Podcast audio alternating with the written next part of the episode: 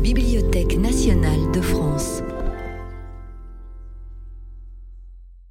Dans le cadre du cycle L'art en histoire, Martine Lacasse revient sur la figure de Rosa Bonheur. Voilà, bonsoir à toutes et à tous euh, d'être venus si nombreux donc euh, pour euh, ce second cycle de conférences L'art en histoire. Donc c'est un cycle que le service art de la BNF a inauguré l'année dernière et donc cette année nous l'avons choisi le thème des identités au pluriel pour interroger la figure de l'artiste, des artistes du 19e siècle à nos jours en focalisant quand même principalement sur des collections qui sont souvent accessibles et notamment dans Gallica euh, autour du, du 19e siècle et euh, première moitié du 20e siècle.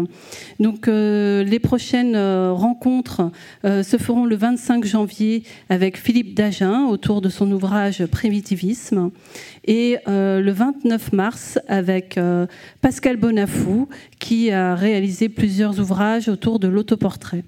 Donc ce soir, je suis euh, honorée euh, d'accueillir Martine Lacasse, qui est euh, sociologue, qui est historienne de l'art, et qui a travaillé donc et réalisé une, comment dire, des, qui est chercheur en histoire et civilisation et notamment en histoire et théorie de l'art à l'école des hautes études en sciences sociales.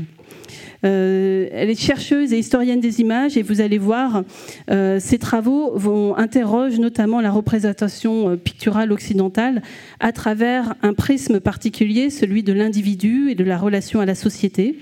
Et parmi ces publications, celles que je tiens à, à, remarquer ici sont ceux qui sont axé autour euh, des femmes peintres. Donc il y a eu un ouvrage Femmes peintres de la Renaissance à l'aube du 19e siècle, au seuil euh, en 2015. Et puis Peintres femmes, 1780-1830 en 2021, euh, aux éditions de la RMN. Et euh, son dernier ouvrage, Elles étaient peintres, euh, va axer plus précisément autour de la fin du 19e siècle et, jusqu'à euh, la guerre de 14-18. Le début du 19e. Début du 19e. jusqu'à la, début du 20e. Début 20e. Il est publié tout récemment en 2022. Donc ce soir, nous allons interroger la, bien sûr la figure de Rosa Bonheur, mais également revoir ces, ces femmes artistes un peu oubliées et éclipsées dans l'histoire, parfois éclipsées, comme le remarque Martine, par, d'autres femmes aussi, euh, artistes. Donc nous allons euh, interroger toutes ces figures et euh, à la fin, donc, nous aurons un temps d'échange avec vous. Voilà. Bah, merci à vous tous. Je reconnais des visages amis. Ça me fait très plaisir. Donc, euh, je vais évidemment en une heure et quart, ne, je ne vais pas pouvoir vous parler de toutes les artistes du 19e. C'est un exercice de frustration volontaire. Il y en a énormément. Et euh, donc, euh, déjà, j'aime bien titiller les mots, les, titres. Et donc, je vais revenir sur le, le titre de cette conférence. Rosa Bonheur, une femme artiste fumant le cigare. Et j'aime bien poser des questions, puisque l'histoire, c'est aussi s'en poser. Euh, donc, une femme artiste. On peut s'interroger déjà sur la nécessité de spécifier femme, de placer ce terme avant celui d'artiste. En effet, le, déterminant une euh, était tout à fait suffisant. Donc, pourquoi cette insistance? Ensuite, fumant le cigare. Alors, Freud, qui avait besoin d'une vingtaine de cigares par jour, a très tôt remarqué que l'abus de toxiques remplaçait un besoin auto-érotique primitif et que le cigare, en l'occurrence, pouvait être considéré comme un substitut du phallus. Mais euh, Freud aurait dit aussi, on n'en est pas certain, mais ce sont des, les bruits qui courent, que parfois un cigare n'est rien d'autre qu'un cigare. Euh, donc on va oublier ce cigare dans la bouche d'une femme dont on se plaît à répéter qu'elle avait demandé l'autorisation à la préfecture de police de se vêtir en pantalon, donc en homme, et considérons plutôt le pinceau qu'elle a eu en main. Mais on ne va pas se défaire sitôt de la métaphore sexuelle, puisque le pinceau n'y échappe pas non plus, et que cette métaphorisation remonte à la Renaissance italienne. En effet, à cette, époque, le pinceau, pennello en italien, qui dérive du latin peniculus, petite queue, diminutif de pénis, euh, trouva d'ailleurs à manifester son étymologique virilité sous la plume de l'Arétin, écrivain, dramaturge, ami du Titien et aussi pornographe à ses heures. Dans un ouvrage qu'il a publié en 1534, euh, Ragionamento della Nana e della Antonia, il met en scène une prostituée à la retraite instruisant une jeune fille dans les arts de l'amour. Il y est question du pénis d'un certain monsieur qui, après avoir été métaphoriquement une épée, devient un pinceau à qui il est réservé le privilège de consommer l'acte sexuel. Et c'est l'arétin qui raconte tout ça. Hein.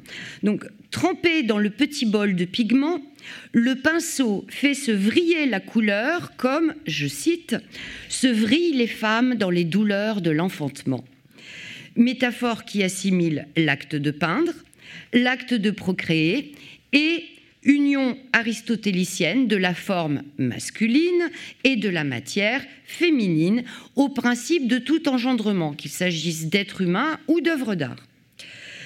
Euh, donc, on file cette métaphore encore euh, vous savez qu'il y avait deux écoles euh, au XVIe siècle, ce qu'on appelle l'école toscano-romaine, partisane du dessin, et l'école vénitienne, partisane de la, de la couleur.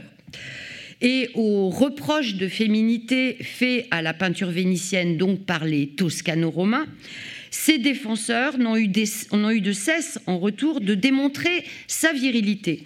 Et par exemple, un certain Marco Boschini érige le Tintoret en héros de la peinture vénitienne au nom même de la visibilité de l'action de son pinceau viril. Donc il n'était même pas besoin de dire qu'elle euh, elle avait un cigare, il suffisait de dire qu'elle avait un pinceau. Donc, vous voyez, avec ce type de métaphorisation, de champ sémantique, il n'y a rien d'étonnant à ce qu'on ait dès lors distingué une manière de peindre fine, léchée, donc réputée féminine, parce qu'elle requerrait des qualités reconnues comme spécifiquement féminines, délicatesse, douceur, patience, docilité, tendresse, pureté, etc. etc à l'opposé de ce style féminin, bien sûr, relevant par nature d'une peinture de femme, même s'il pouvait être celui d'un artiste mâle, hein, puisque par exemple il y a des artistes mâles qui se voient euh, reprocher euh, une manière de femme, et il y en a même un qui avait été accusé de peindre comme s'il avait léché sa peinture.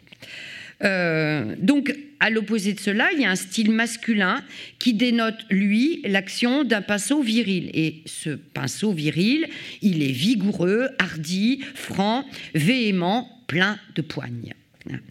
Donc ce genre de distinction, euh, là je vous parlais du 15e, du 16e siècle, bien évidemment qu'elle a eu la vie longue et on en retrouve maintes occurrences dans la rhétorique des critiques au 19e siècle. Hein.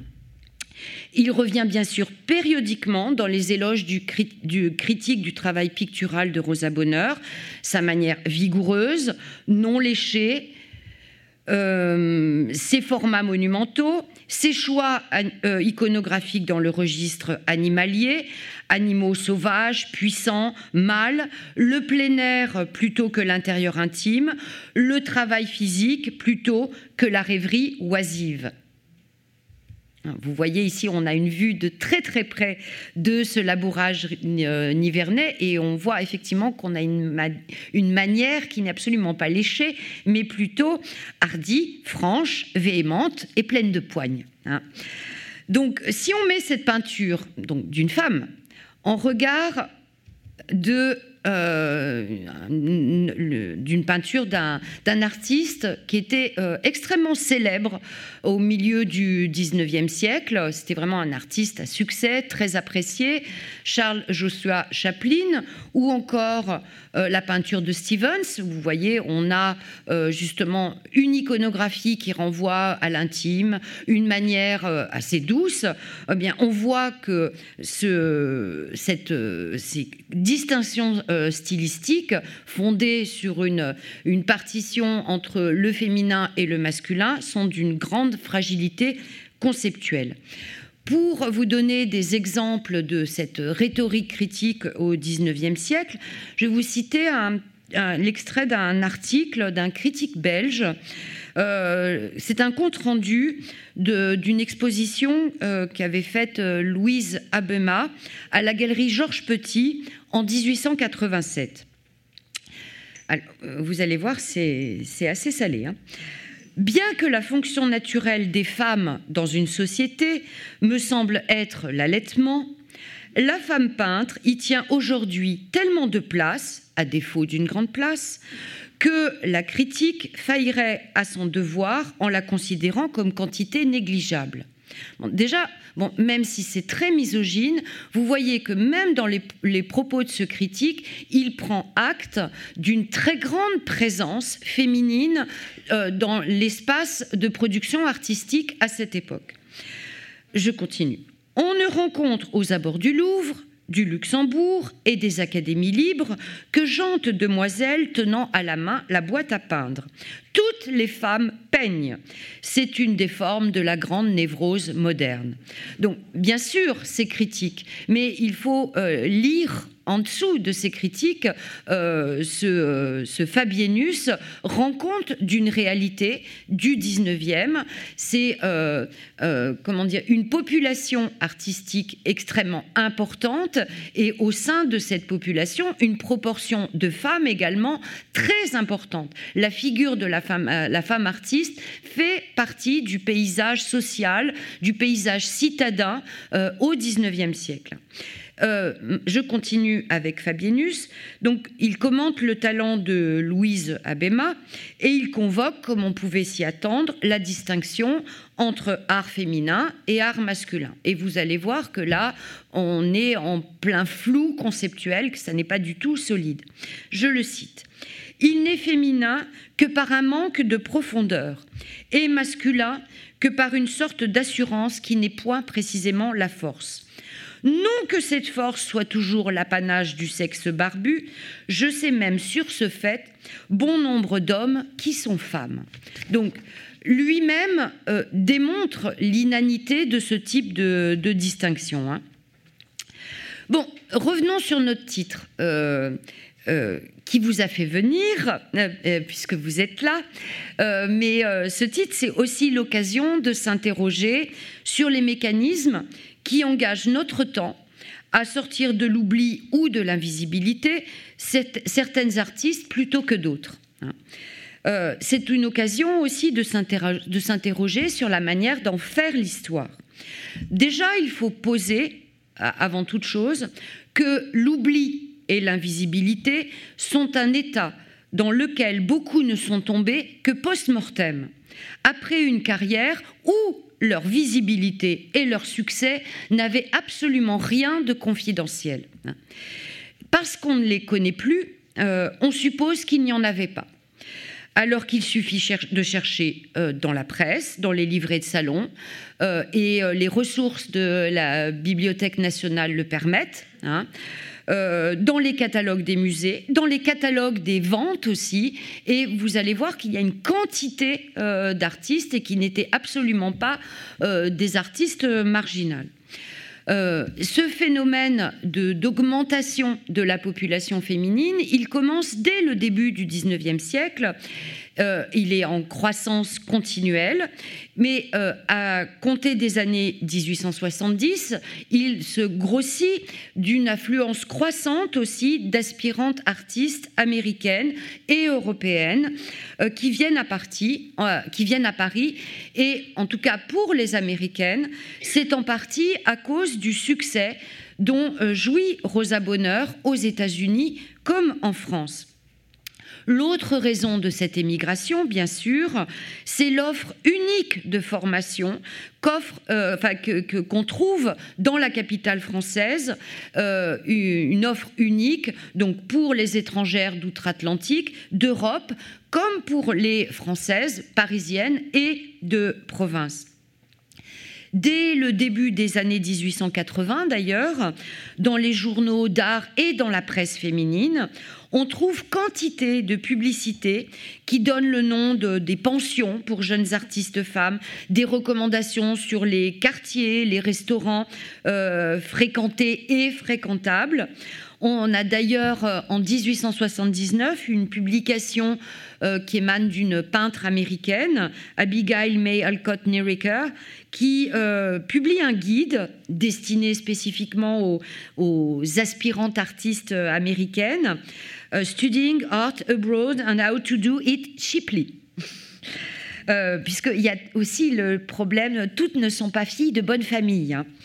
Euh, certaines étrangères, comme euh, Marie Cassatt par exemple, sont issues de familles euh, fortunées pour lesquelles le voyage en Europe, la visite de ces musées, de ces lieux de culture sont un habitus de classe. Hein. de même, au début du XIXe siècle, contrairement à ce qui s'est passé dans toute l'histoire de l'art jusqu'à la fin du XVIIIe, hein, jusqu'à la période révolutionnaire, eh bien, euh, où c'était des filles de peintres qui pratiquaient la peinture ou des filles qui étaient nées dans un milieu proche de ces métiers-là. Ce qui change avec le début du 19e, c'est que ce sont majoritairement des filles de bonne famille qui euh, n'ont pas d'autres relations avec l'art que des parents qui sont collectionneurs et consommateurs d'art ou qui ont des œuvres d'art euh, chez eux. Mais euh, donc ça, c'est cette sociologie-là qu'on rencontre euh, au début du 19e, mais très vite par un phénomène de mimétisme et parce que ces femmes réussissent, euh, récoltent des médailles, vendent des, œuvres, se professionnalisent, arrivent à en vivre, jouissent de succès, de reconnaissance sociale, eh bien, le métier de peintre va euh, devenir convoitable aussi par d'autres classes sociales. En France, comme à l'étranger. Et c'est le cas, par exemple, euh, d'une euh, artiste qui a été très célèbre au 19e, euh, qui, je pense, ne bénéficiera pas du regain d'intérêt dont a joui Rosa Bonheur, parce que, comment dire, elle a un travail qui ne s'inscrit pas dans cette mythologie de la rupture, du nouveau. elle est elle fait partie de ces bons pinceaux euh, du, euh, du, 19e qui euh, ont une iconographie assez répandue, d'ailleurs tant parmi les hommes que parmi les femmes. Mais sa vie est intéressante, son parcours artistique, d'autant qu'elle a des liens extrêmement étroits avec Rosa Bonheur. Donc elle, elle entreprend euh, le voyage euh, en France en compagnie d'une amie, peintre, Imogen Robinson, euh, en 1864. Elle a déjà reçu une formation dans son pays, mais elle veut la parfaire à Paris, parce qu'à Paris, on peut étudier tout un tas de choses qu'on ne peut pas étudier ailleurs, ni en Europe, ni aux États-Unis. Donc elle, s'est formée là-bas aux arts d'agrément, au dessin, à la copie. Et d'ailleurs, ces premières années, ces deux premières années, elle va survivre en faisant de, euh, la copie. Et c'est avec ça qu'elle espère euh, se payer son entrée dans un atelier. Euh, après, donc, c'est ce qu'elle va réussir à faire au bout de deux ans, et elle va passer successivement dans l'atelier de Thomas Couture, ensuite dans celui de d'Ange Tissier, puis de Hugues Merle. Alors, ce sont peut-être des noms qui vous disent rien, mais c'était des, maîtres euh, très prisés aussi au XIXe siècle, qui avaient des ateliers extrêmement courus. Hein, euh, fréquentés tant dans les sections féminines par les jeunes femmes que dans les sections masculines par les jeunes aspirants artistes. Et ensuite, elle intègre l'Académie Julian, elle intègre l'atelier de Jules-Joseph Lefebvre, puis celui de William Bougreau, qui deviendra son époux ensuite. Cette circulation parmi les, enfin, entre plusieurs ateliers est une façon de se former au 19e qui est extrêmement courante. Hein. Euh, on, comment dire on, change d'atelier pour euh, d'abord quand on a des petits moyens, on commence par un atelier qui coûte pas trop cher, donc d'un maître moins connu. on a acquis les, les, rudiments, on essaie de passer dans un atelier d'un maître plus reconnu. Tout ça avec la perspective, bien sûr, d'aller dans l'atelier du maître le plus célèbre, puisque quand on se présente au salon, eh bien, on se présente comme élève de, et le nom du maître de l'atelier ou de la maîtresse d'atelier est euh, un sésame euh, pour être vu, euh, parce que sur le livret, c'est marqué un tel élève de tel maître. Hein. Donc, euh, ces ateliers vont se multiplier. Il y en a qui sont très célèbres, qui attirent énormément de gens avec une population extrêmement nombreuse.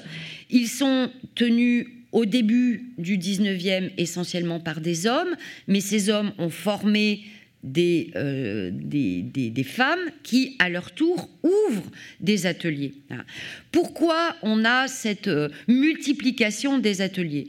D'abord parce qu'il y a une demande énorme. Et puis aussi, pour les peintres, c'est un moyen de s'assurer un revenu fixe, puisque euh, la participation à un atelier est payante. C'est un moyen aussi de euh, s'assurer une sociabilité. Euh, les élèves ont des parents, et quand ces élèves sont des filles de bonne famille, bah, les parents sont des parents fortunés qui sont des acheteurs potentiels pour les élèves. Pourquoi cet intérêt de s'inscrire dans des ateliers? Ben, Bien sûr, pour y recevoir la formation, pour bénéficier de ce sésame du nom du maître, et aussi parce que l'atelier est un endroit où on construit sa future sociabilité d'artiste, on construit des amitiés. Hein. C'est extrêmement important pour réussir euh, au XIXe siècle. On n'existe pas professionnellement si on n'a pas reçu la formation qu'il fallait recevoir au bon endroit et si on n'a pas euh, euh, forger un réseau de sociabilité. Euh, aller dans un atelier ou d'un maître assez reconnu, c'est éventuellement pouvoir participer ensuite aux soirées qu'il organise. Vous savez que le 19e vit, le, le 19e parisien, vit le soir dans ce qu'on appelle les mardis, les mercredis de un tel, les jeudis de un tel, où se réunissent les comédiens, les chanteurs, les dramaturges, les scientifiques, les peintres, les politiques, les collectionneurs. Et ça aussi, c'est avec ça qu'on construit sa carrière. Il faut s'enlever de la tête cette figure romantique de l'artiste tout seul dans l'atelier, perdu dans les affres de la création. On existe professionnellement à cette époque si on a un réseau de sociabilité. Autrement, on est mort. Donc on parle beaucoup aussi, pour aborder cette question des femmes, de l'école des beaux-arts. Et euh, là aussi, quand on aborde cette question euh, des, des, peintres femmes, euh, on, nous présente l'ouverture de l'école des beaux-arts à la fin du 19e comme une sorte de miracle qui se produit enfin. nous rentrons dans, la, dans la, modernité démocratique, progressiste, etc. D'abord, il faut savoir que l'école des beaux-arts, le seul intérêt de son ouverture, pour les artistes femmes, c'est la gratuité. C'est que ça, hein. puisque toute la formation était complètement disponible auparavant. Elle l'était euh, depuis la fin des années 1860 avec l'Académie Julian et toutes les autres académies qui se sont ouvertes, où il y avait du modèle vivant, il y avait du travail du, dessin, enfin tout, ce qui euh, constitue la propédeutique au métier de peintre. Euh, et avant l'Académie Julian, on avait dans des ateliers, par exemple l'atelier de Chaplin, l'atelier de Léon Cognier, l'atelier, enfin tout un tas d'ateliers qui fleurissent dans Paris. Euh, l'intérêt pour les, pour les filles, c'est la gratuité. Et qu'est-ce qu'on. C'est la gratuité, pourquoi hein? Euh, c'est la gratuité pour le modèle vivant. Il faut savoir que l'école des beaux-arts, assez tôt dans le 19e siècle, même les artistes, les jeunes artistes hommes, d'abord ne peuvent pas tous s'y inscrire et n'y vont que pour les séances de modèles vivants, parce que effectivement c'est gratuit. à partir du moment où le salon s'impose comme vraiment la plateforme où on va se faire connaître.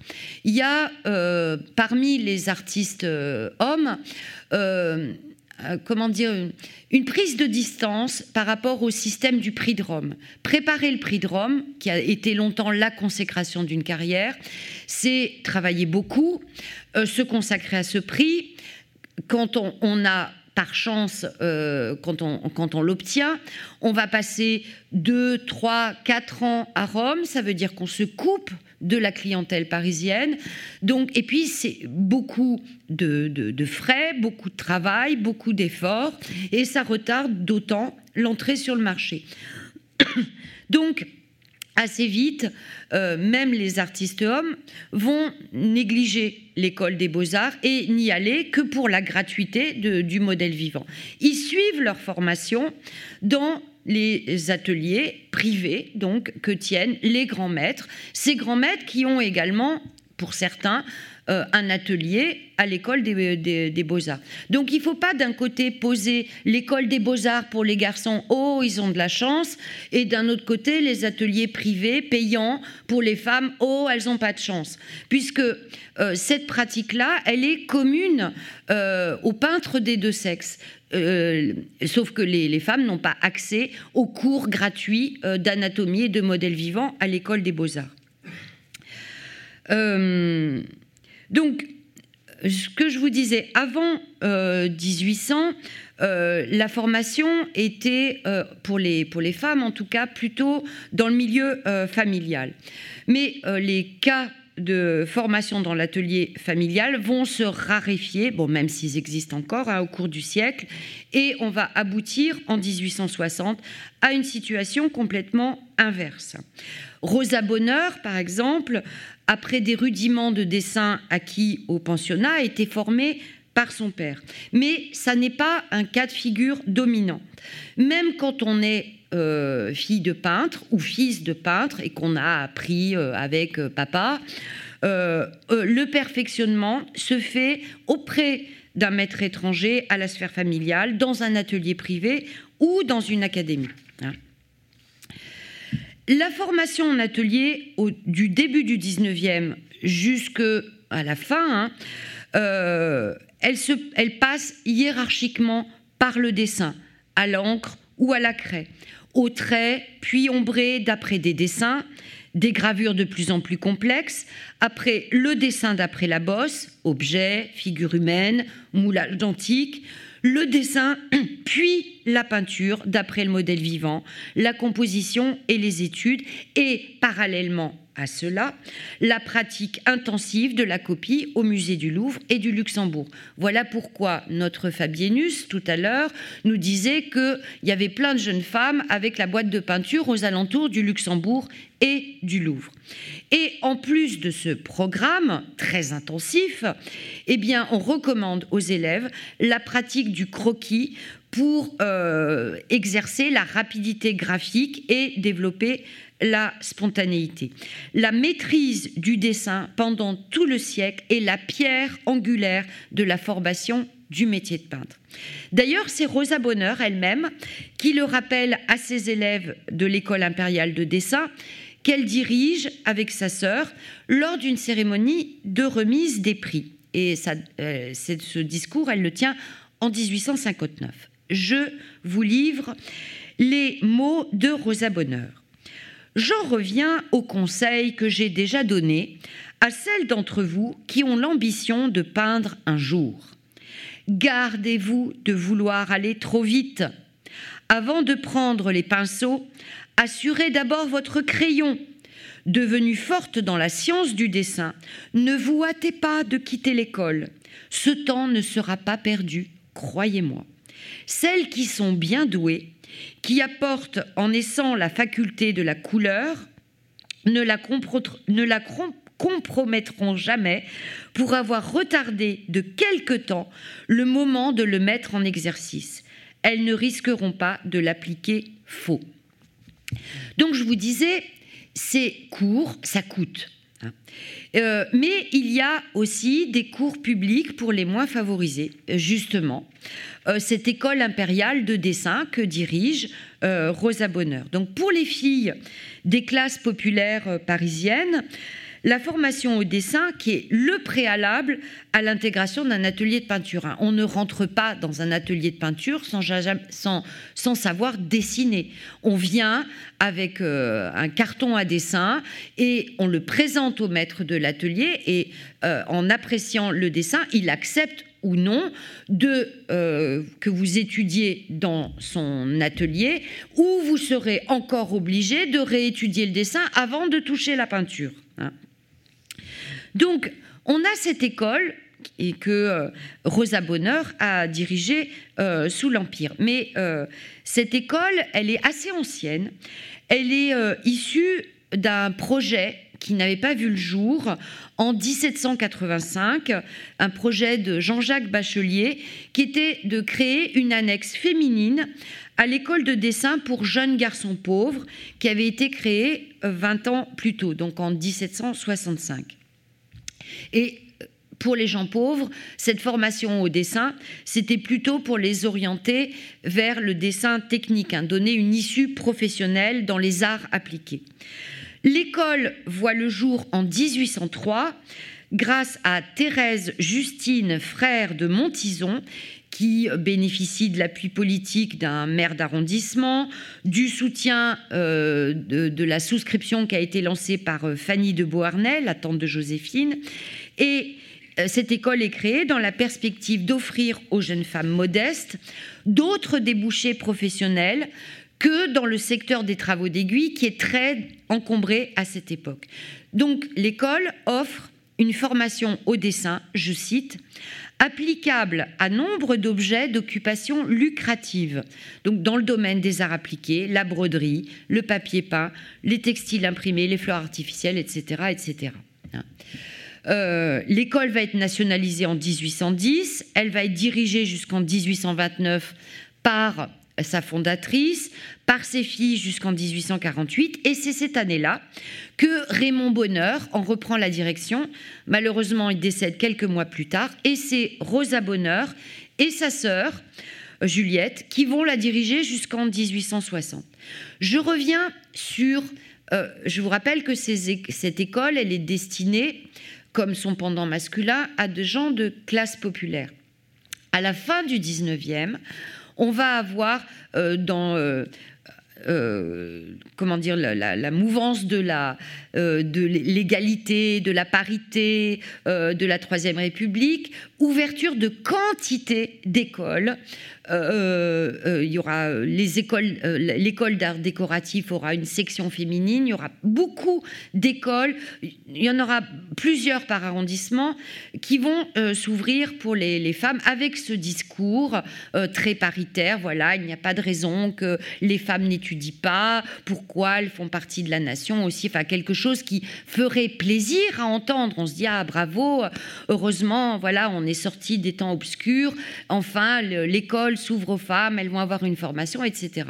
Sauf que derrière ces beaux discours, il ne faut pas oublier que la destination première de ces écoles, c'était de fournir de la main-d'œuvre pour l'industrie du luxe et dans une perspective de rivalité économique qu'avait la France avec l'Angleterre. Hein.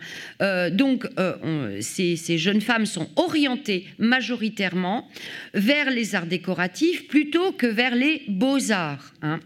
Euh, on a la même politique au niveau du, jury. Mais c'est la même chose pour les jeunes garçons de milieu modeste et pour tous ces artistes qui veulent, enfin, tous ces, toutes ces vocations qui veulent absolument exposer au salon.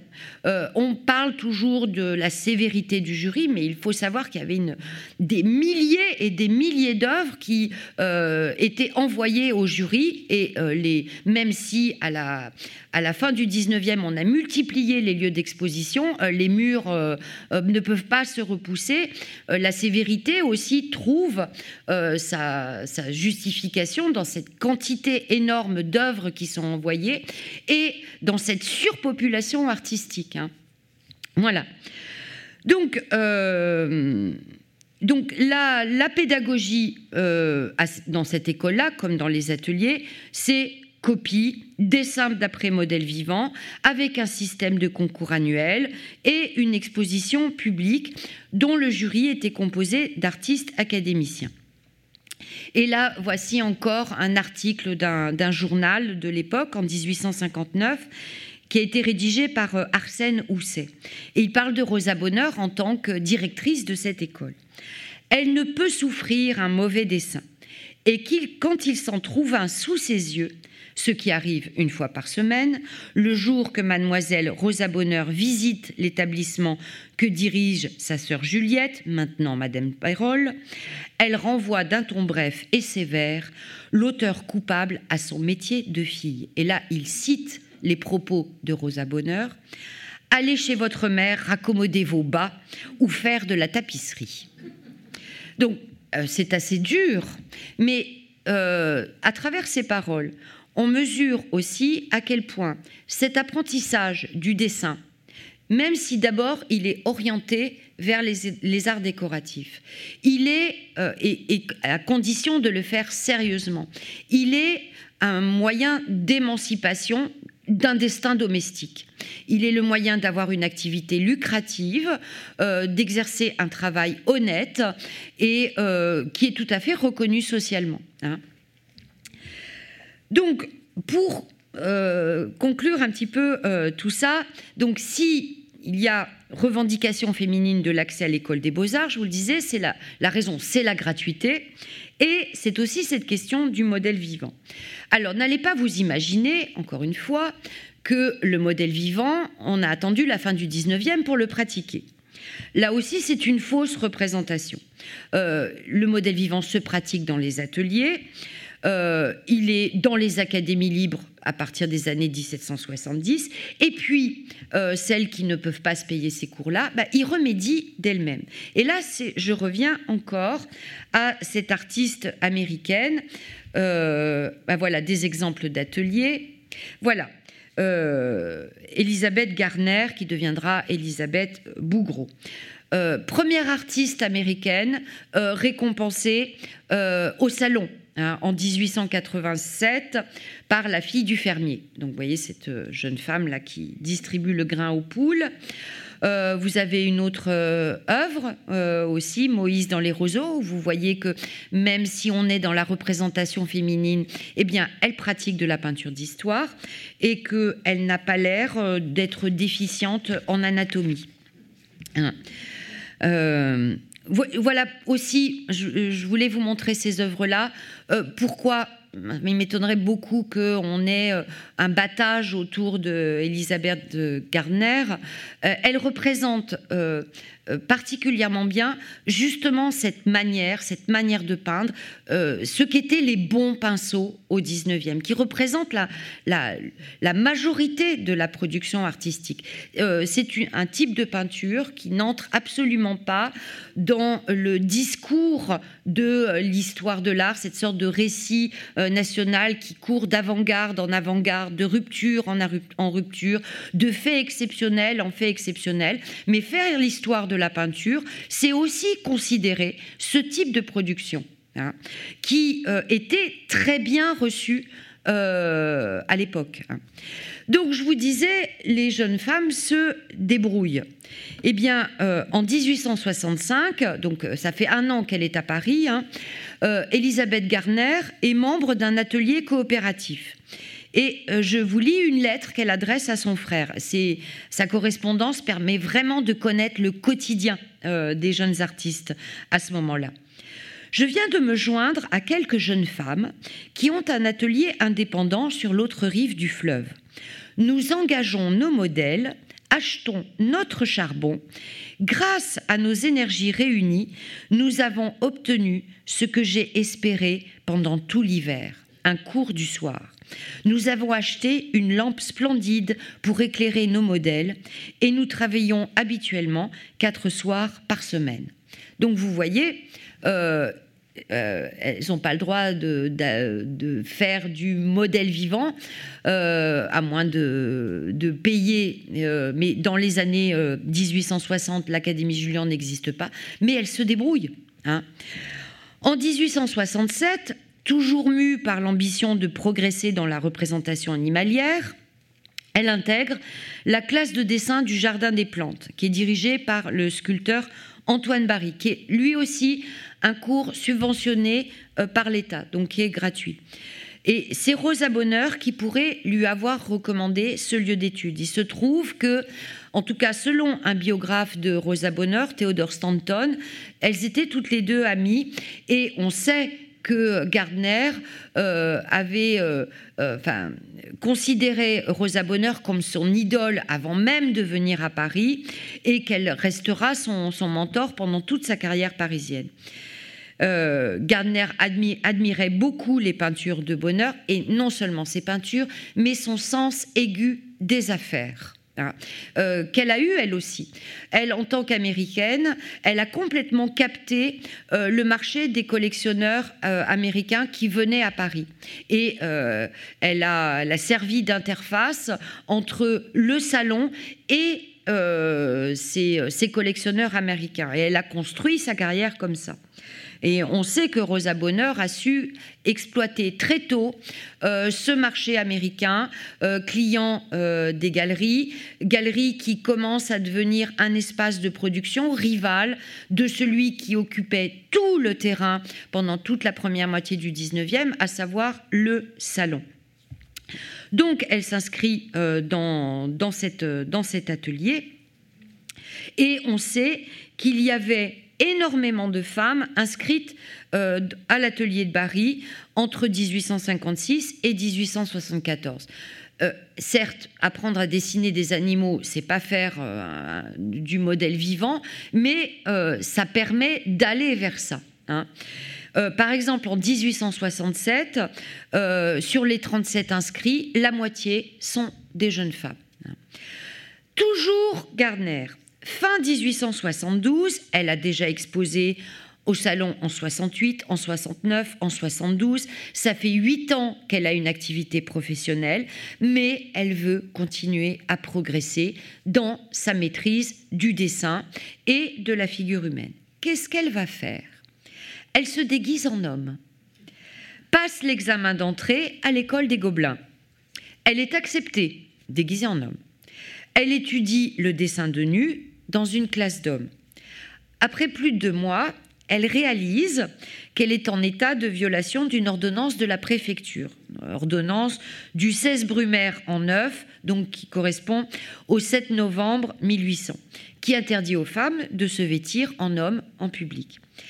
Alors, euh, elle n'a pas du tout euh, envie d'avoir des problèmes, donc euh, elle fait la demande d'un permis officiel de travestissement, comme Rosa Bonheur l'avait déjà fait en trois occasions. Elle le fait peut-être même sur les conseils de Rosa Bonheur. Et on a conservé le dossier de la police, donc il y a des enquêtes auprès du voisinage, il y a des lettres, il y a des documents, notamment des reçus officiels qui atteste de son activité professionnelle, des frais de location de son atelier. Et puis il y a sa lettre aussi qui justifie sa demande où elle dit J'ai besoin de suivre de sérieuses études dans des cours où les femmes ne sont pas encore admises. Le encore, ça montre qu'on a déjà une conscience et que c'est en train de changer. Je vous implore donc, monsieur le préfet, de m'accorder la permission de me déguiser en homme dans l'unique but de suivre plus librement mes études artistiques. Eh bien, elle l'obtient. Hein. Euh, elle l'obtient très facilement euh, parce que son activité professionnelle justifie ce travestissement. Euh, comme une, femme qui peint en amateur reste toujours une femme. Hein, avec toute la critique que sa nature féminine peut lui accorder. Une femme qui devient un peintre professionnel, à ce moment-là, peut avoir le titre d'artiste. Son statut change parce que elle a une reconnaissance, parce que elle produit euh, quelque chose qui fait marcher le marché de l'art, parce qu'elle elle existe professionnellement. Et ça change complètement le regard sur, euh, elle. Euh, toujours, je reviens à la correspondance de Gardner. Euh, elle est admise donc au Gobelin avec l'approbation de ses professeurs. Elle a mis un costume d'homme, elle n'a pas mis une moustache postiche et vous avez vu sa photo, elle a des traits assez fins. Hein. Euh, donc ça ne devait faire illusion sur personne. Et qu'est-ce qu'elle dit? Je n'ai jamais souffert du moindre désagrément. Les euh, étudiants étaient très courtois. Donc, si vous voulez, on a une sorte de discours légal. Et puis, il y a ce qui se passe dans la réalité. Les négociations qui s'engagent de personne à personne en fonction de la position qu'elles tiennent au sein de cette société, de ce qui les motive. Par exemple, Georges Sand n'obtient pas le, permis de travestissement, elle se travestit quand même, parce que ça n'est pas pour exercer une activité professionnelle, c'est pour pouvoir jouir de la position du flâneur, hein, qui a été immortalisé par Baudelaire. C'est donc pour circuler dans l'espace urbain comme les hommes y circulent. Et là, comment dire, l'autorisation ne lui est pas accordée. Et ensuite, toujours notre Elisabeth Gardner va rejoindre l'Académie Julian, hein, euh, donc qui a été euh, créée euh, en 1868. Alors, ce Julian, lui aussi, bénéficie d'une... Et cette académie, on en parle beaucoup. Hein. Quand on parle du 19e, on parle de l'ouverture de l'école des beaux-arts, donc tout à la fin, et de cette académie Julian. Euh, c'est très bien que cette académie se soit ouverte, mais s'il l'a ouvert, Rodolphe Julien, c'était aussi pour en tirer des bénéfices et parce qu'il y avait une demande énorme. Il savait qu'il allait euh, avoir une clientèle. Hein. Donc il offre une structure pour les jeunes femmes comme pour les jeunes hommes euh, de formation qui est comparable à l'école des beaux-arts qui, je vous le rappelle, ne peut pas absorber toutes les vocations artistiques. Et elle est ouverte aux Français et aux, étrangers. En 1873, elle compte 18 à 20 jeunes gens euh, et 8 ou 9 jeunes femmes. Son succès est tel qu'une classe pour femmes est créée en 1875 en réponse à leur demande. Ce qui change avec cet atelier, contrairement aux ateliers d'artistes qui existaient euh, euh, auparavant, jusque-là, comme celui par exemple de Cognier ou de Chaplin, où il y avait des gens qui venaient étudier très sérieusement, il y avait aussi toutes les jeunes filles de la bonne société. Euh, qui se formaient aux arts parce que ça faisait un capital matrimonial. Euh, une fois, plus tard, quand elle tiendrait salon, elle pourrait discuter de peinture avant de passer euh, euh, au café. Enfin voilà, ça fait conversation. Hein. Et donc c'est un capital matrimonial et social. Donc elles viennent suivre les cours. C'est un lieu mondain aussi, l'atelier de peinture. Hein. Et là, c'est vraiment un lieu de travail. Ce qui n'empêche pas des filles de bonne famille d'y aller. Hein. Et donc, cette école ouvre passage des panoramas, elle offre un cursus complet, euh, l'accès à euh, plusieurs artistes confirmés, Bougreau, Tony Robert Fleury, Jules Lefebvre, Jean-Paul Laurence, et dès 1877, l'étude quotidienne du modèle vivant. Là, vous avez une étude d'une artiste euh, polonaise, je crois, euh, qui a été élève de, euh, l'atelier, de l'académie Julian. Ici, la représentation très connue de cet atelier par Marie Bashkitserf. voilà. Donc, à l'intérieur de cet atelier, c'est comme ça fonctionne, comme de cette académie, ça fonctionne comme l'école des beaux-arts. A des systèmes de concours, de prix. Euh, les, élèves veulent l'enseignement académique. Hein.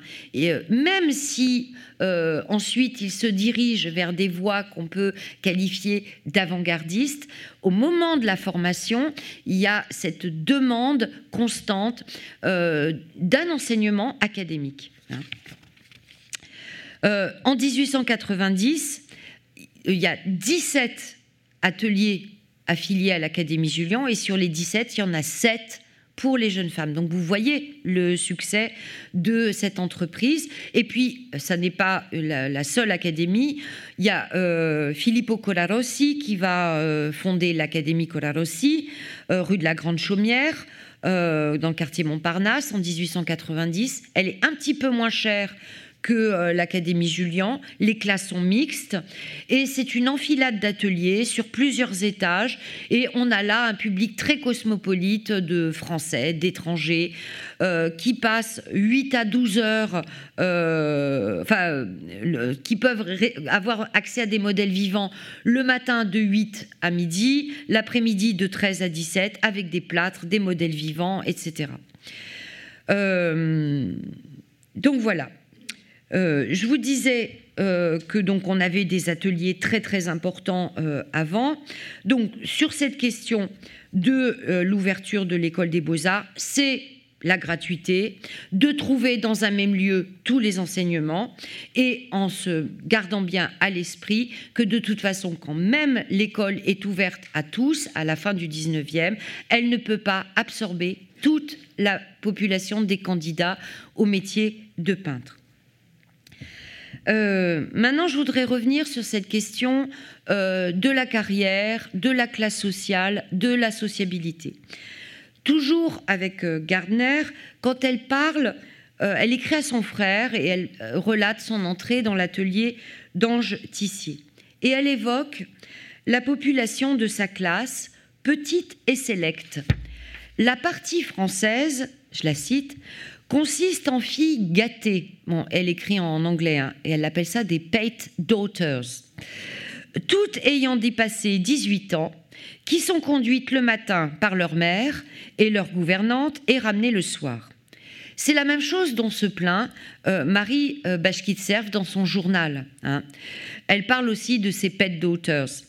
Euh, dans son journal du 2 janvier 1879, elle écrit Ce que j'envie, c'est la liberté de se promener tout seul, d'aller, de venir, de s'asseoir sur les bancs du jardin des Tuileries et surtout du Luxembourg, de s'arrêter aux vitrines artistiques, d'entrer dans les églises, les musées, de se promener le soir dans les vieilles rues.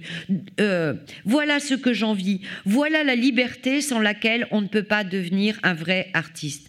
Vous croyez qu'on profite de ce qu'on voit quand on est accompagné ou quand pour aller au Louvre, il faut attendre sa voiture, sa demoiselle de compagnie ou sa famille. La confrontation de ces deux documents, donc euh, Elisabeth Garner, qui dans les premières années était à se demander si elle allait garder l'argent pour s'acheter le ticket de bus ou euh, si elle allait le garder pour s'acheter une côtelette Hein, euh, et euh, y a, euh, on a par exemple le cas d'une artiste suisse, Catherine Breslow, qui a vécu dans un dénuement extrême.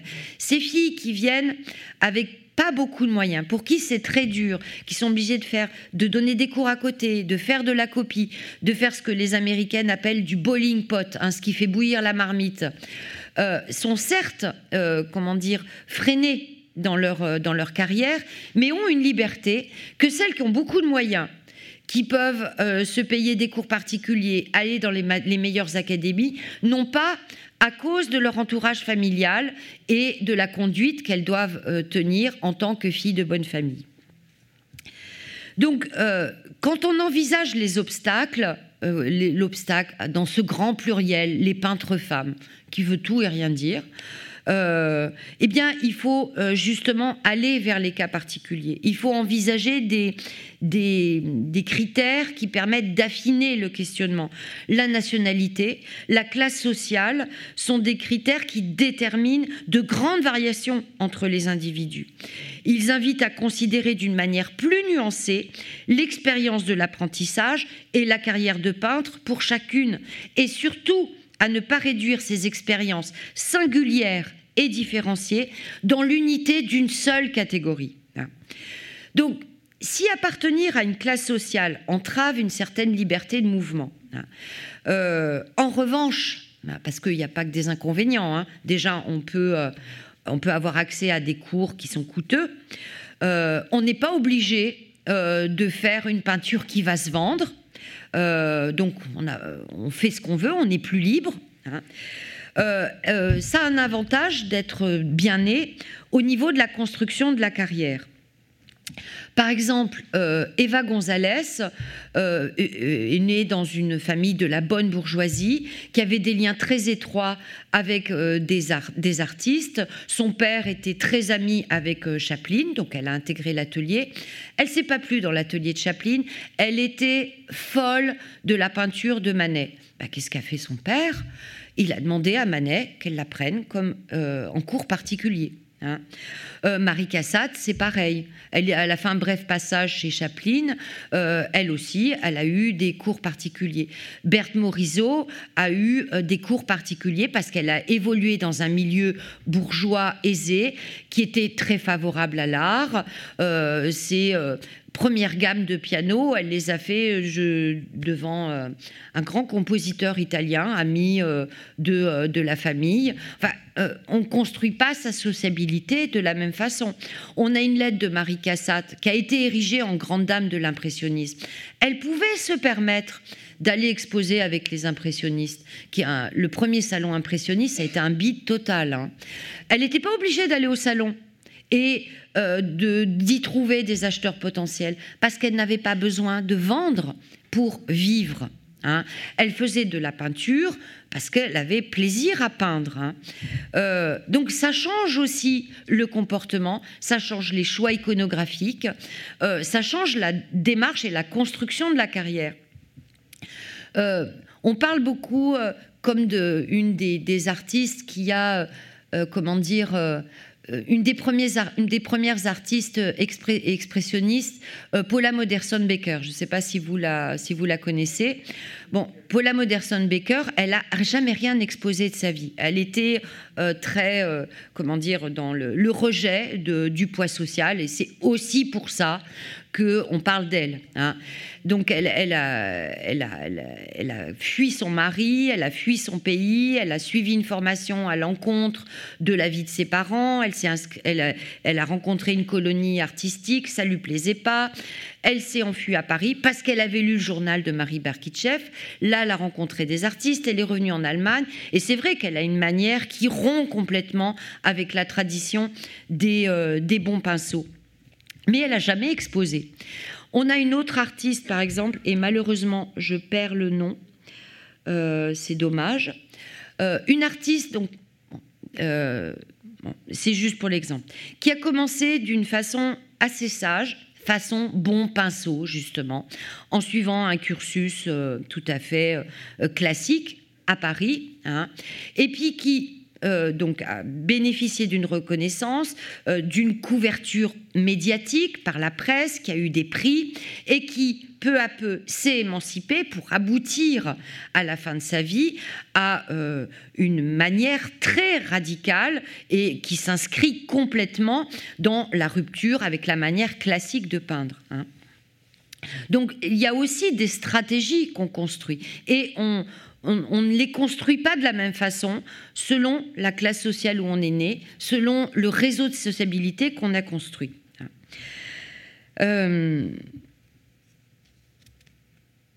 voilà. Donc, il est nécessaire, pour beaucoup, il est nécessaire d'exposer euh, pour euh, être artiste. Et quand on a peu de moyens, eh bien, c'est impératif se double d'un autre, c'est que souvent, en vendant sa peinture, eh bien, on va nourrir sa famille aussi. Hein. Euh, donc ça, euh, oui. Donc avant que l'offre de, formation n'explose durant le dernier quart du 19e, l'éventail des perspectives offertes aux jeunes filles qui ont appris le dessin est clairement exposé, encore une fois, lors de cette remise de prix euh, en 1859. Donc, euh, je, je, vous donne le discours que tient Arsène Housset en présence de Rosa Bonheur. Il en est parmi vous qui s'élèveront à la peinture. Vous voyez, déjà, art décoratif, beaux-arts. J'espère les retrouver un jour aux expositions et apprécier encore toute l'excellence de l'école d'autres en plus grand nombre. se serviront de leurs jeunes talents dans les fabriques pour ces mille féeries de la mode qu'elles embelliront par la science de la grâce. Là, on rentre dans le vocabulaire féminin. Celles-ci dessineront des ornements, peindront des éventails, ouvriront leur imagination sur toutes ces fantaisies qui côtoient l'industrie, mais qui sont encore de l'art. Celles-là, enfin, devenues des mères de famille, répandront sur tous les travaux de l'intérieur le charme que donne l'art à tout ce qu'il touche. Et là, vous avez les différentes destinées euh, qui euh, s'offrent euh, aux jeunes vocations artistiques ne pas non plus porter trop de crédit, parce qu'il y en a beaucoup, il y a beaucoup d'artistes qui commencent par la voie des arts décoratifs, puisque le salon très vite distingue beaux-arts et arts décoratifs, donc qui rentrent au salon par la voie des arts décoratifs, font un petit nom, et ensuite présentent en section peinture. Et il y a des artistes qui, pendant toute leur vie, mènent de front les deux activités. Par exemple, euh, Louise Abema, que je vais vous montrer tout à l'heure, qui est une artiste très connue à ce moment-là, qui va avoir euh, euh, recevoir la Légion d'honneur, elle aussi, participer à des expositions universelles, avoir des, des positions décisionnaires dans les sociétés d'artistes, une artiste vraiment éminente, qui est un peu oubliée aujourd'hui eh bien, euh, a fait de la publicité. C'est elle qui avait fait la publicité Jiki pour Guerlain, a fait des, éventails, tout en continuant sa carrière de peintre. Et cette double casquette, art appliqué, art décoratif et beaux-arts, peinture de chevalet, euh, les, femmes le conduisent parallèlement, mais aussi les hommes. Il y a tout le développement de euh, la céramique, il y a énormément d'artistes qui travaillent dans ces deux, dans ces deux secteurs. Je vous livre maintenant un propos de euh, Marie Basquiat-Cerf, euh, euh, justement. Ne recommençons pas la comédie des femmes au foyer, n'est-ce pas? Toutes les femmes ne se font pas artistes, de même que toutes ne veulent pas être députées. Il serait bien de rappeler ces paroles aujourd'hui. C'est d'un très petit nombre qu'il s'agit, qui n'enlève rien au fameux foyer. Vous le savez fort bien. Euh, attendez, vous le, savez vous le savez fort bien, oui. Euh, ça, c'est donc euh, Marie Bakitchev qui, qui, écrit ça en 1880 dans La Citoyenne pour défendre l'entrée à l'école des beaux-arts. Donc, si elle revendique l'entrée à l'école des beaux-arts, c'est pas parce que toutes vont devenir artistes, c'est encore une fois parce qu'on a tous les enseignements qu'elles allaient chercher à droite, à gauche dans Paris se trouvent dans un même endroit et que c'est gratuit. Mais elle est tout à fait lucide. Euh, c'est pas parce qu'on a suivi cette formation qu'on va devenir un artiste. Parce que euh, il suffit pas d'aller à l'école euh, et d'apprendre à dessiner pour devenir un artiste. Il y a d'autres ingrédients qui euh, rentrent en, ligne de compte. et il y a notamment le talent. Et, il ne faut pas l'oublier. Hein. Euh, quand on lit euh, ces propos, euh, cet artiste nous invite à ne pas justifier toutes les faiblesses qui affectent tel ou tel tableau d'artistes femmes par leur seul défaut de formation ou l'obstacle de leur éducation ou l'obstacle du genre féminin. Il y a plein d'œuvres d'artistes hommes qui sont des croûtes.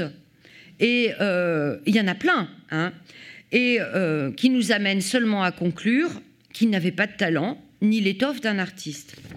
Donc il importe de garder à l'esprit ce paramètre du talent, quelle qu'ait été la voie choisie pour considérer aussi les tableaux de tel ou tel artiste femme. Hein. C'est euh, respecter justement leur production que euh, à peine euh, dès qu'on voit une signature de femme, on n'essaie pas de sauver les, meubles. Non, reconnaissons un tableau bien fait, d'un tableau mal fait, de quelque chose de médiocre, de quelque chose qui a une, une qualité. Hein. Je vous disais Louise Abema, qui a eu une carrière éminente, s'exprimait justement sur euh, ce que c'est la carrière d'artiste euh, pour, pour une femme.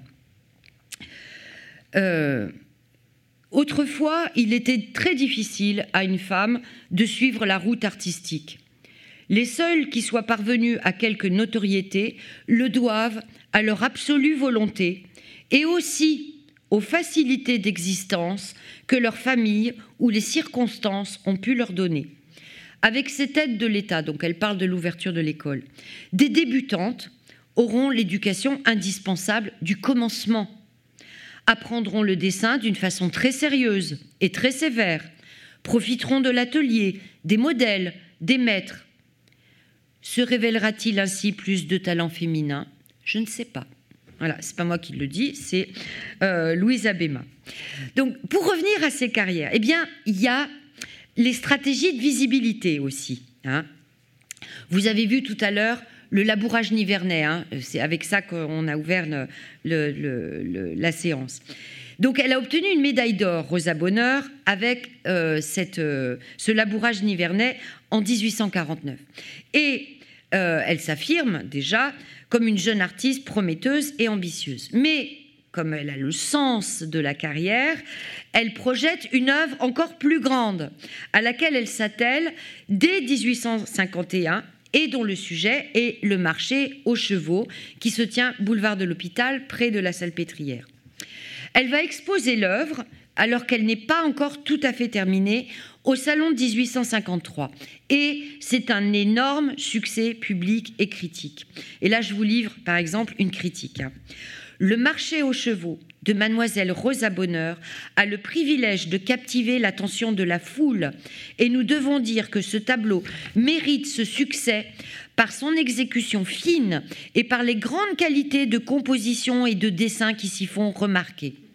Jamais son talent ne s'était révélé aussi complet et dans d'aussi grandes proportions.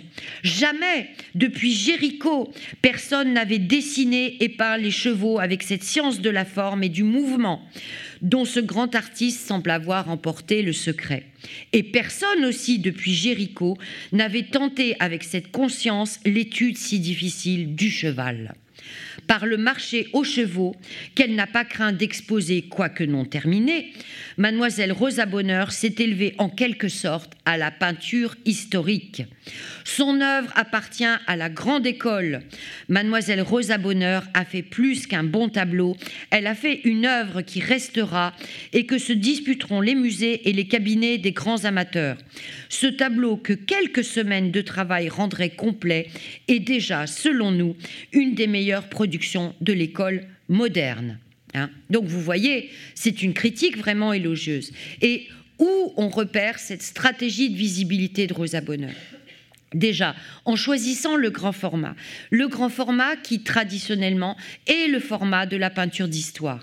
Cette grande peinture qui, très longtemps, a occupé le sommet de la hiérarchie, qui est le grand genre.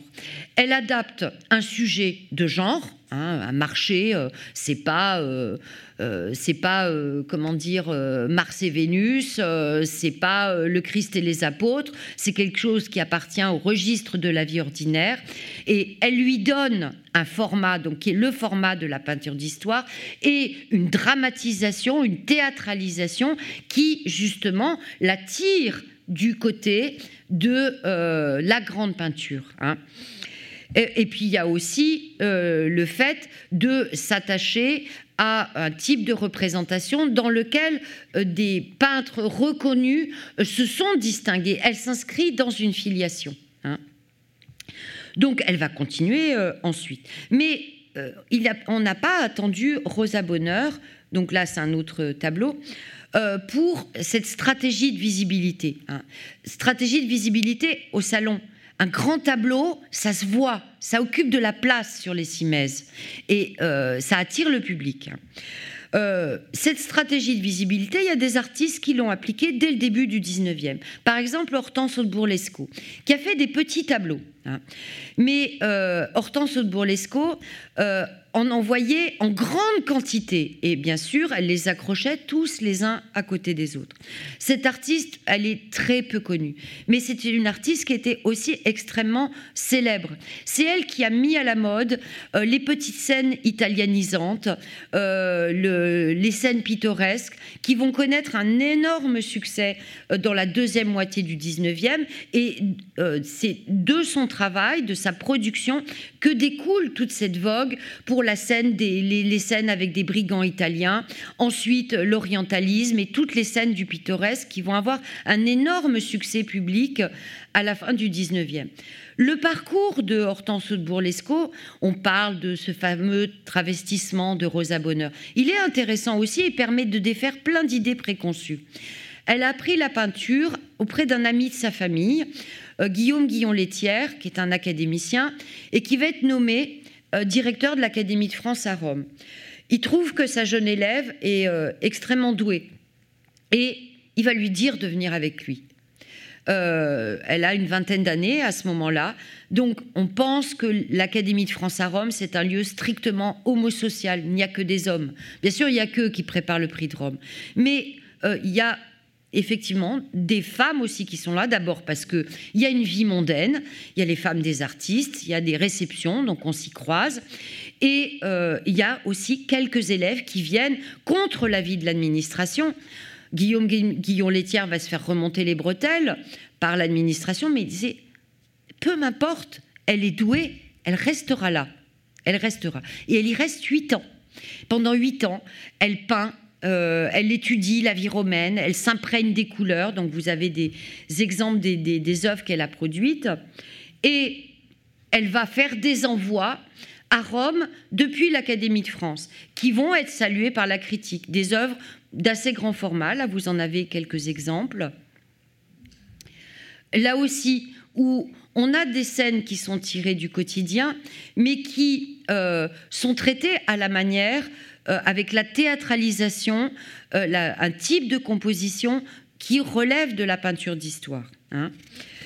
Euh, donc, une artiste qui aussi a bénéficié d'un très très grand succès. D'ailleurs, euh, cette, grande machine qui représente la distribution des récompenses au Salon de 1824, eh bien, euh, Hortense Haute-Bourlesco, avec d'autres artistes, euh, se trouve dans l'assistante parmi les récipiendaires. je vous donne des détails. Vous voyez, elle est là. Là, c'est Virginie Ancelot. Vous avez Elisabeth Vigée-Lebrun ici, Louise Hersan.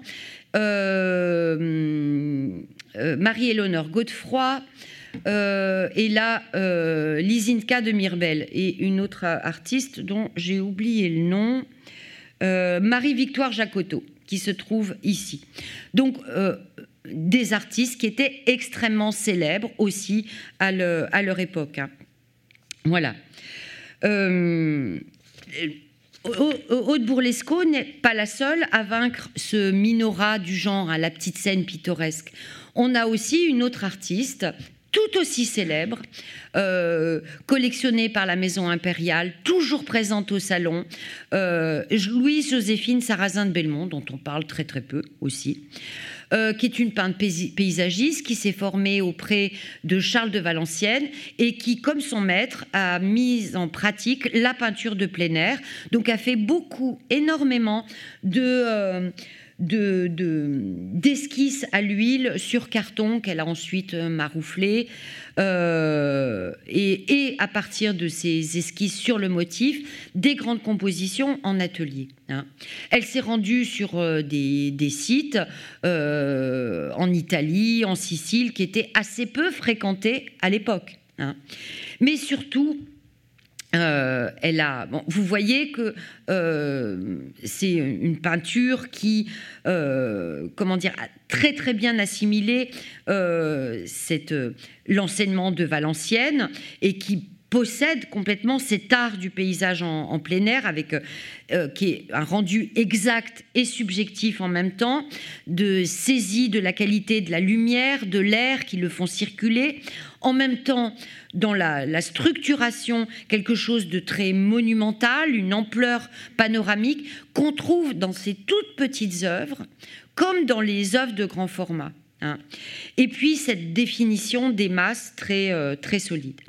Donc elle est allée beaucoup en Italie et elle s'est rendue dans les Pyrénées en 1831. Et c'est là, pour revenir à cette stratégie, de visibilité. D'ailleurs, pour vous sortir de la tête l'idée que les femmes sont confinées à la maison, elle est partie toute seule dans les Pyrénées.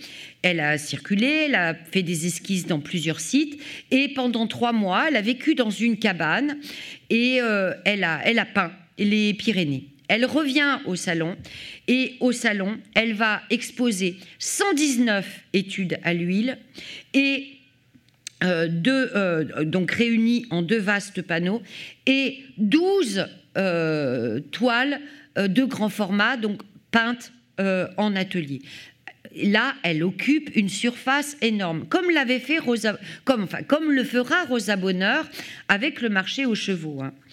Et bien sûr, ça fait sensation. Et on a un critique qui en rend compte. Donc il, évoque euh, Joséphine Sarrazin de Belmont, qui nous a offert cette année les immenses résultats de son exploration des Pyrénées. Son talent exact et mal, quelquefois jusqu'à la rudesse, s'est montré dans tout son éclat, surtout dans ses vues du cirque, c'est celle-ci, et du chaos de Gavarnie. Un prodigieux travail, peu d'hommes habiles y eussent suffi. Donc on retrouve toujours la même rhétorique, mais à la limite, qu'est-ce que ça peut faire? Puisque cette, euh, cet artiste a eu un énorme succès durant toute sa vie. Et puis elle ne s'arrête pas là, sens des affaires comme Rosa Bonheur. Hein, et comme euh, et, euh, Elisabeth Garner et comme tant d'autres artistes. Hein. à partir de ces, de ces esquisses sur le motif et de ces toiles, elle va éditer des gravures euh, qu'elle va euh, publier et vendre aussi sur souscription. C'est aussi une des premières artistes à vendre son travail aux enchères. Hein.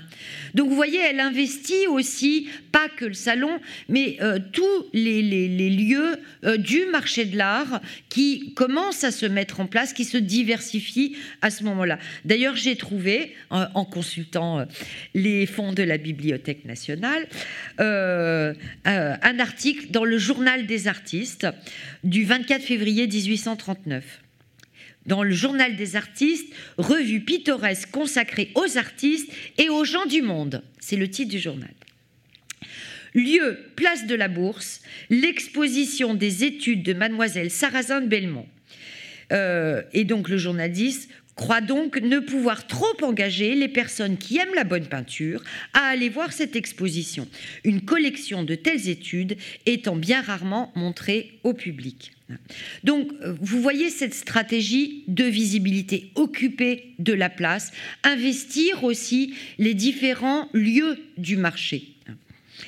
Euh, cette stratégie de visibilité, on la rencontre aussi dans l'autoportrait.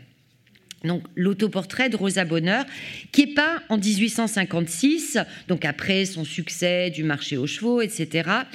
Euh, en collaboration avec le peintre Édouard Louis Dubuff, qui est un peintre extrêmement en vogue, portraitiste mondain.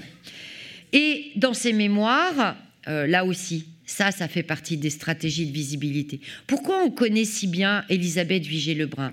Parce qu'elle a, elle a, euh, comment dire, orchestré la, mémoire qu'on aurait de son travail. Ce qu'a fait Rosa Bonheur euh, en écrivant euh, ses, mémoires avec euh, sa compagne Anna Klumke. Donc elle raconte Dubuff m'avait d'abord représenté appuyé sur une table. Dès la seconde séance, j'ai réclamé.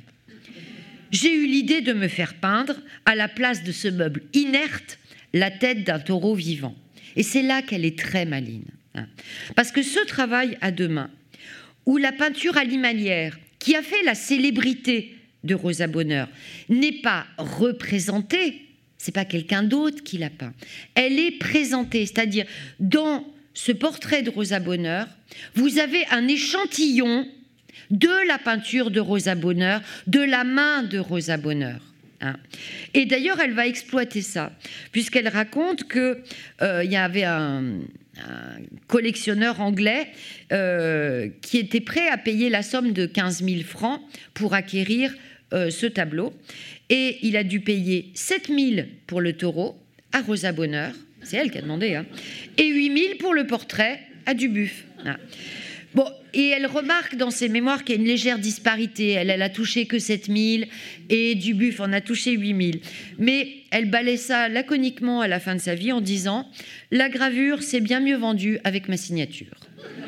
Donc là aussi, diffusion du travail, euh, comment dire, diffusion et visibilité. Un moyen de, montrer la peinture, c'est aussi la gravure. Hein. Mais ces stratégies de visibilité par l'autoportrait, euh, pas besoin d'attendre encore la moitié du 19e siècle pour la rencontrer. On l'a très tôt avec Henriette Lorimier. Henriette Lorimier qui a eu un très très beau succès euh, dans les premiers salons, euh, donc dès, dès, le début du, du 19e. Dans cet autoportrait, elle se figure pinceau et palette à la main dans une élégante robe de velours, effectivement peu compatible avec l'activité picturale. Euh, et on dirait qu'elle s'est interrompue dans son travail pour considérer le spectateur. Et à l'arrière-plan, sur le chevalet, vous voyez euh, une œuvre en cours. Ben, il se trouve que cette œuvre, euh, c'est celle qu'elle a présentée en 1804 et qui lui ont attiré les éloges de la critique et l'intérêt de la princesse Caroline Murat, qui a acquis le tableau en 1805. Donc vous voyez, on est dans le même type de démarche qu'on a dans le portrait, autoportrait de, euh, de, Rosa Bonheur. Hein. Elle présente son travail. Louise Abema, je vous ai parlé, parlé pas mal d'elle aussi tout à l'heure. Euh, elle présente le déjeuner dans la serre au salon de 1877. Un an seulement après s'être fait euh, remarquer avec son portrait de Sarah Bernard. Là aussi, elle a été très maline. Sarah Bernard, c'était la coqueluche de l'époque. Euh, on, était obligé de se faire remarquer en présentant un portrait de Sarah Bernard.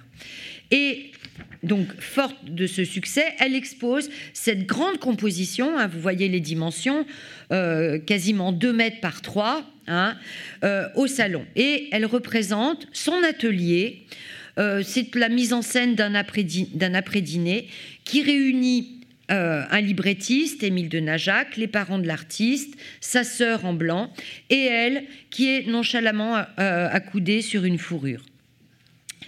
Donc, on a souvent pensé que c'était l'atelier, enfin que c'était le salon de, de, de Sarah Bernard, il n'en est rien c'est vraiment le, lieu de réception de euh, Louise Abema. C'est-à-dire qu'elle met en scène aussi le type de sociabilité euh, euh, qu'elle avait euh, comment dire, par lequel elle s'était fait connaître. Elle a effectivement créé des rendez-vous elle a, euh, pour le tout Paris mondain, des sortes de five o'clock où se réunissent les peintres, les librettistes, euh, les, amateurs, les grands bourgeois. Sarah Louise Abema est une figure du Paris mondain au moins aussi célèbre que la peintre Madeleine Lemaire qu'on a oublié, mais si vous voulez vous imaginer Madeleine Lemaire, c'est celle qui a servi de modèle à la Verdurin dans euh, la recherche du temps perdu. Et le salon de Louise Abema, comme celui de Madeleine Lemaire, est fréquenté par Marcel Proust et par ce grand mondain qu'est Robert de Montesquieu et plein d'autres figures incontournables du, euh, du tout Paris.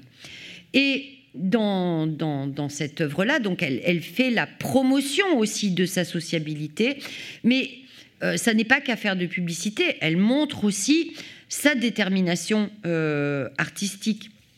Et encore une fois, les jeux qui s'opèrent sur les genres dans lesquels, soi-disant, sont assignées les femmes.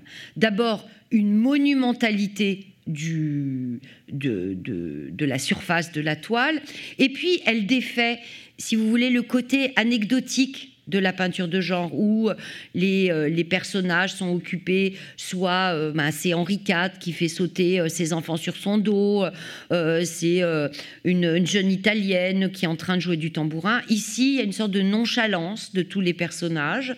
C'est une sorte de conversation piece anglais, mais ils sont au repos, hein, donc ne s'engagent pas dans ces petites historiettes qui euh, faisait de la peinture de genre un petit genre. Hein. Et puis, il y a une composition aussi qui très solide, très audacieux, avec ce, ce jeu de, de, de, surface comme en coulisses qui se, qui, se, qui, se, qui se croisent, qui se superposent. Cette première entrée dans le tableau avec euh, la plante hein, qui est surdimensionnée, le rideau, cette sorte euh, de dais à la sardanapale qui euh, vient surmonter la table, et puis ces, ces surfaces euh, qui sont presque pas en perspective, le tapis rouge, le tapis. il y a quelque chose de très audacieux au niveau de la composition, mais euh, comment dire, euh, l'audace euh, ce travail sur le plan plutôt que sur la profondeur se fait dans des codes qui sont tout à fait recevables par un public qui est habitué à quelque chose de plus classique ou qui euh, recherche euh, une représentation d'un mode de vie qu'il trouve enviable ou qu'il partage. Hein. Voilà une critique encore. Le salon de, 1817, de 1877 nous montre le déjeuner dans la serre toile considérable. Quelques-uns louèrent et applaudirent. D'autres ne purent s'empêcher de faire entendre des plaintes. S'il fallait fournir une nouvelle preuve des qualités du déjeuner dans la serre, nous la trouverions dans le bruit qui se fit autour de lui. Être discuté, n'est-ce pas pour un artiste chose cent fois préférable à l'éloge banal qu'on lui jette trop souvent comme une sorte d'aumône au bas d'un article pour ne pas l'attrister? Donc vous, vous voyez euh, cette, cette, euh, comment dire, cette démarche euh, que, que, peuvent avoir ces artistes pour se faire voir, pour se faire reconnaître. Il y a un jeu qui s'opère entre ce qu'il faut faire pour être accepté, hein, pour passer euh, les fourches codines du salon, pour être vu par le public sans faire repoussoir, et en même temps pour se faire remarquer. Et ce jeu-là, il est particulièrement facilité au 19e euh, à cause de, euh, comment dire, du, de l'histoire même de, de l'art pendant cette période. Après la période révolutionnaire, euh, vous savez qu'il y a eu une fuite euh, et une disparition des euh, grands commanditaires de la, de la peinture d'histoire. D'abord parce que la, nouvelle clientèle bourgeoise ne vit pas dans les mêmes lieux, n'a pas les mêmes moyens, et un désir aussi de se voir représenté dans la peinture, donc va goûter davantage euh, ces scènes euh, qui représentent euh, la vie comme elle est, le portrait. Et effectivement, les femmes étaient davantage au début dirigées vers ce petit genre. mais il se trouve que ce petit genre va avoir énormément de succès et que les hommes aussi vont se mettre au petit genre. Hein. Euh, d'où cette concurrence énorme et cette euh, entre la peinture d'histoire, le grand format, et le, petit format, le, petit genre. On, on, rencontre énormément de euh, petits sujets hein, qui sont présentés avec le, type de composition, avec le type de théâtralité qu'on avait dans la peinture d'histoire. Et c'est une façon de se faire remarquer. Voilà un artiste, par exemple, Léon Cognet, qui a commencé sa carrière en tant que peintre d'histoire et qui y renonce dès les années 1820, vous voyez, femme du brigand italien, jeune chef arabe, il s'oriente vers l'orientalisme.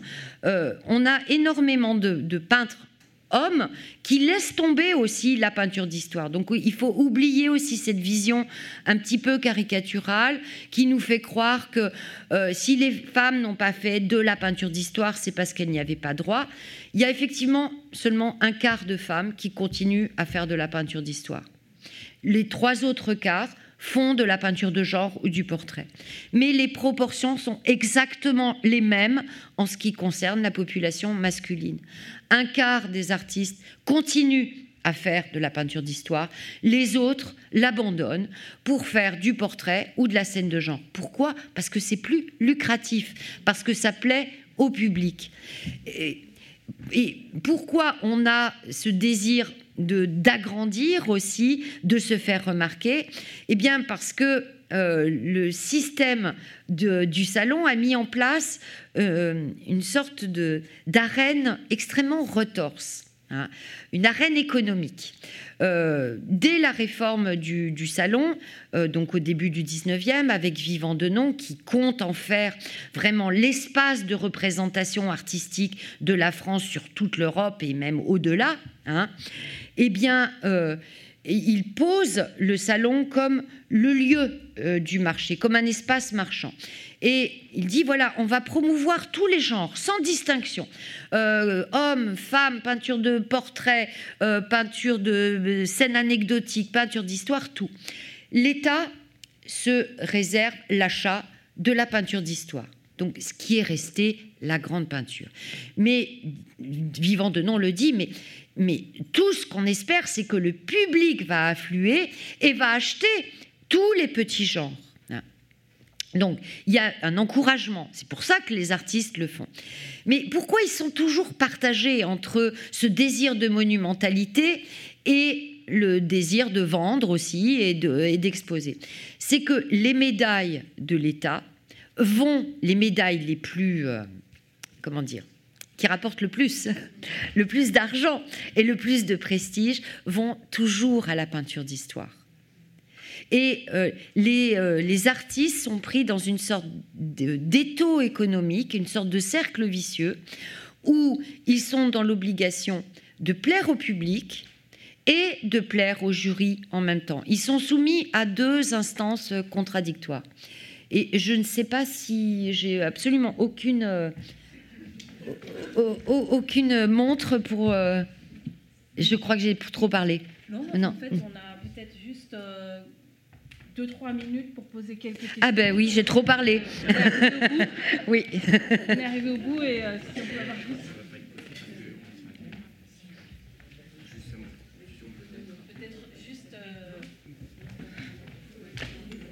on est arrivé vraiment au bout, malheureusement. Bon, Donc, bah, écoutez, je vous invite à lire mon prochain livre où vous aurez tous les développements que je n'ai pas pu faire ici. Mais de toute façon, ça n'est absolument pas possible de, euh, de couvrir cette période qui est extrêmement dense euh, qui, euh, qui, qui, change euh, en fonction des catégories d'artistes. Le début du 19e, on n'a pas les mêmes, les mêmes conditions qu'au milieu, qu'à la fin. Et il faut vraiment rentrer dans, dans le détail de, de ces carrières, de ces trajectoires.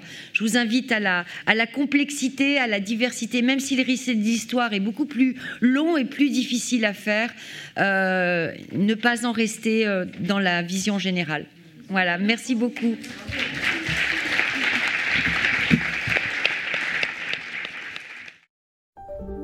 Vous venez d'écouter un podcast de la Bibliothèque nationale de France. Retrouvez les conférences, rencontres et créations de la BNF sur toutes les plateformes de podcast ainsi que sur le site bnf.fr.